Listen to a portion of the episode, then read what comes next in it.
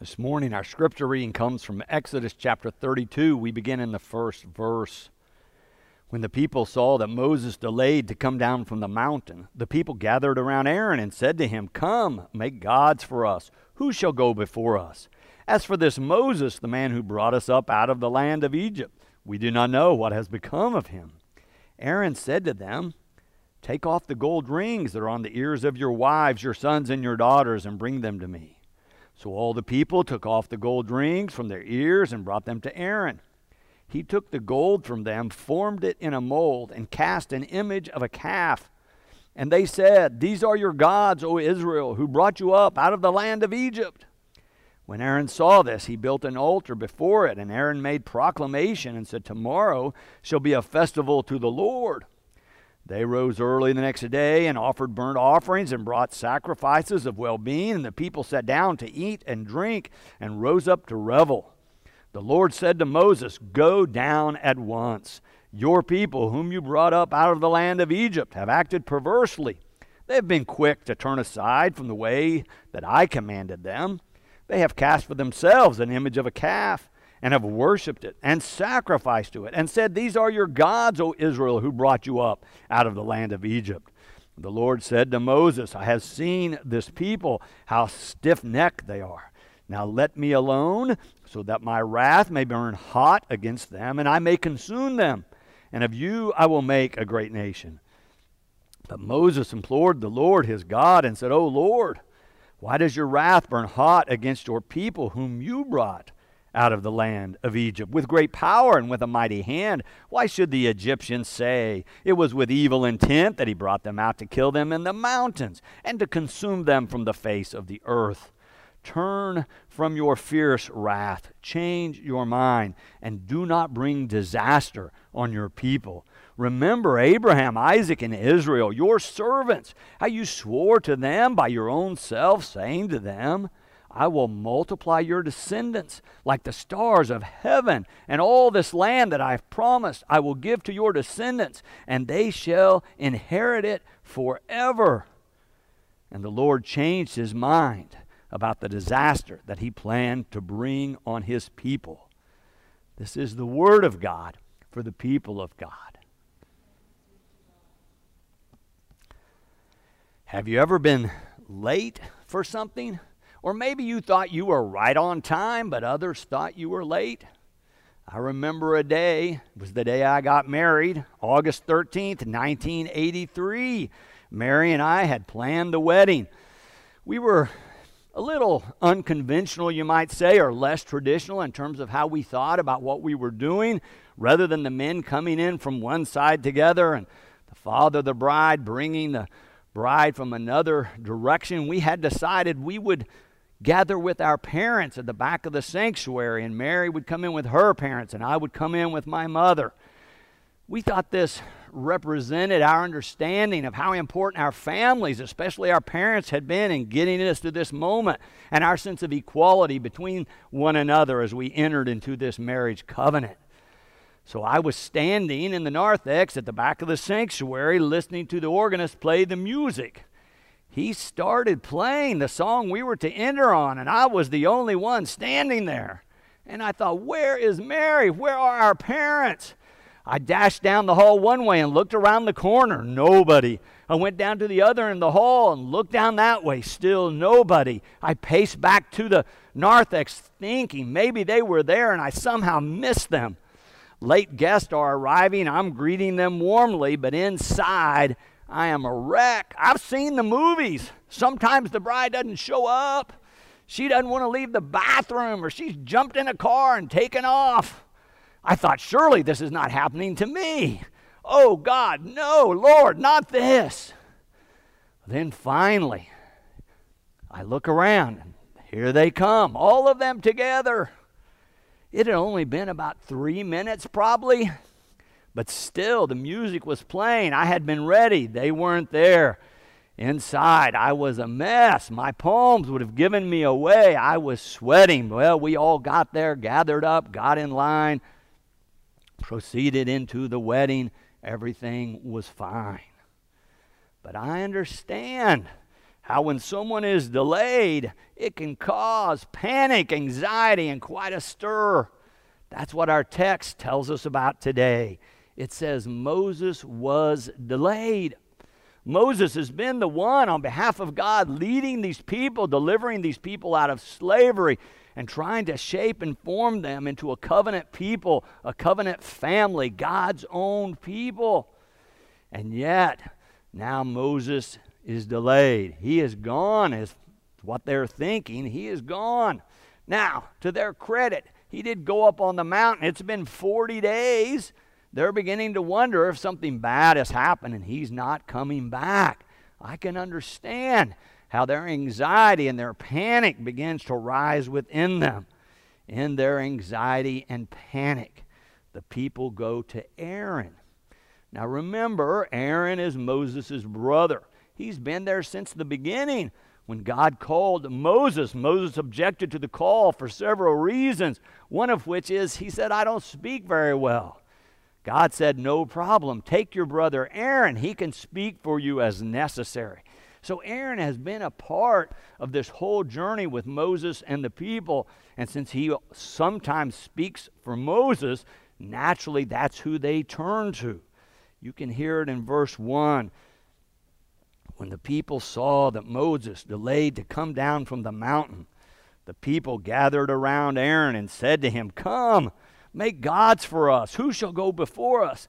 As for this Moses, the man who brought us out up out of the land of Egypt, we do not know what has become of him.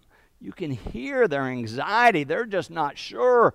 They want Aaron to help them out. They want Aaron to take over, to make them or fashion them a god, if you will. Aaron obliges, gathers the gold, and begins to fashion them an object of worship.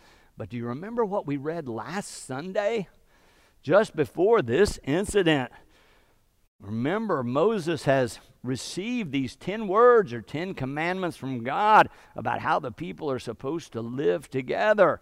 Remember, the first four all have to do with respecting and honoring God. It says, Have no other gods, make no idols. And yet, here the people are. They're making idols right off. It's their first move after they panic when Moses stays away so long. God is not happy with them. I don't think it's too strong to say God is livid with them. Let's read a portion of that right after God sees what the people are doing. In verse 7, it says, The Lord says to Moses, Go down at once! Exclamation point your people. Notice how God is now saying, These are just Moses' people. Your people, whom you brought up out of the land of Egypt, have acted perversely. They're worshiping other gods. Clearly, we have a problem here. But not only is God angry, but in verse 10, it goes further than that. God says to Moses, Now let me alone, so that my wrath may burn hot against them, and I may consume them. God has chosen them. These are to be the chosen people, the blessed community, to bless all the nations. And now God is ready to give it all up. It looks like God is ready to forsake them. God has decided that the people are choosing a different way. Maybe I am done with them, God thinks. God appears to be ready to end this covenant relationship as a response to the people's transgressions. They are worshiping another God. I don't think it's too strong to say they're choosing to worship gold rather than the one true God. As I was reading through that this week, I wondered could that happen to us? Do you think we could get distracted by gold and riches, things we can see and hang on to? Or are we always ready to put God first? Jesus seems to think it's a problem for lots of people. He addresses it directly at a number of places in the gospel. I want to share just one of those with you. It comes from Matthew chapter 6. It's a part of what we call the Sermon on the Mount. It's the portion we often read for Ash Wednesday, talking about what kind of Christian life we should live. The chapter begins with Jesus talking about giving, and Jesus says, Don't give thinking about what reward you might give, but give to help others. Then Jesus moves to prayer and says, Don't be showy in your praying so other people will see, but be a person of prayer so that you can connect more deeply with God. Then Jesus goes on to talk about after you're shaped through prayer, about fasting. And again, he says, don't do this for others for others to see you or think highly of you. Do this so that you can be drawn closer to God, so that God can shape and form you. Then Jesus begins to talk about discerning and how important that is before going back to giving. He talks about the difference between giving and getting or having something or hoarding something. He talks about treasure in heaven being more important than treasure on earth, for that's eternal compared to something transitory.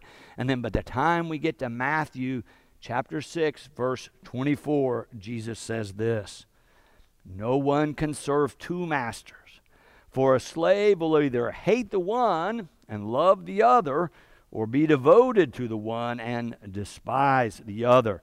You cannot serve God and wealth. You cannot serve God and wealth. Are you a slave to the money, or do you manage your money for God to use to do good in the world? It's a matter of priorities, what you put first. It's not that we don't need any money, but it should not be our top priority. Where does it fall for you? Are you in danger of focusing on hoarding your riches over against worshiping and serving God? The Bible says that if you get God in the right place, that first place, if you make God the priority, you experience a different kind of peace and security than you can ever have from riches, which can be so transitory. Well, back to the story in Exodus. Which of the people chosen to serve? Gold or God? In verse 11 and 12, we can hear what Moses and God are saying about this whole incident in terms of how this is unfolding. God has said, I think maybe I'm done with these people because they have gone astray once again. But verse 11 says, But Moses implored the Lord his God and said, O Lord, why does your wrath burn hot against your people, whom you brought out of the land of Egypt with great power and with a mighty hand? Why should the Egyptians say it was with evil intent that God brought them out to kill them in the mountains and to consume them from the face of the earth?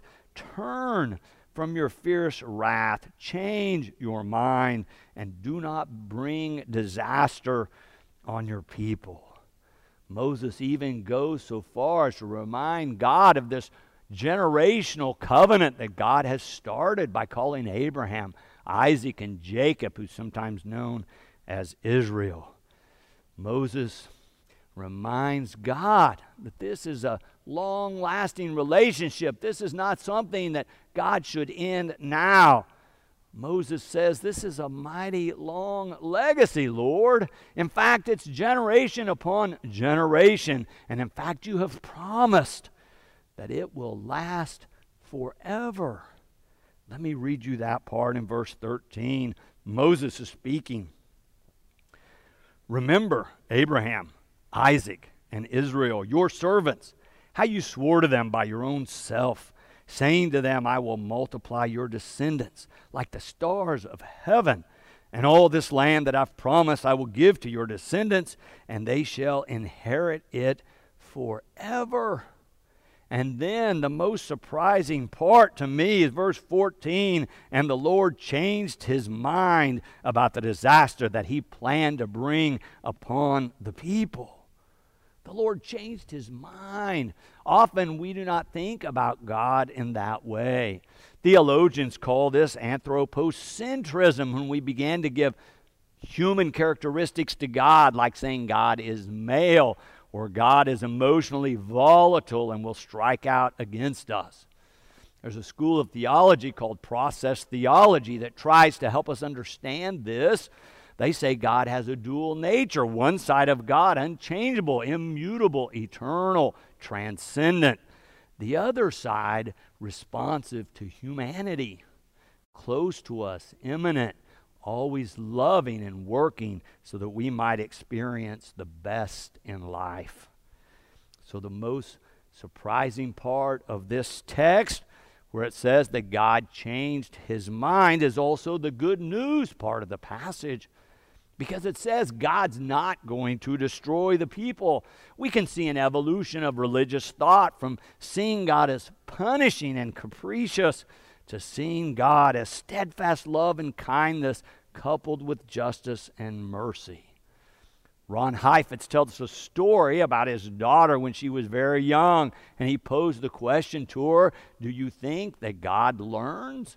She said immediately, Yes, of course, God learns. God made me as a learner, so God must be a learner.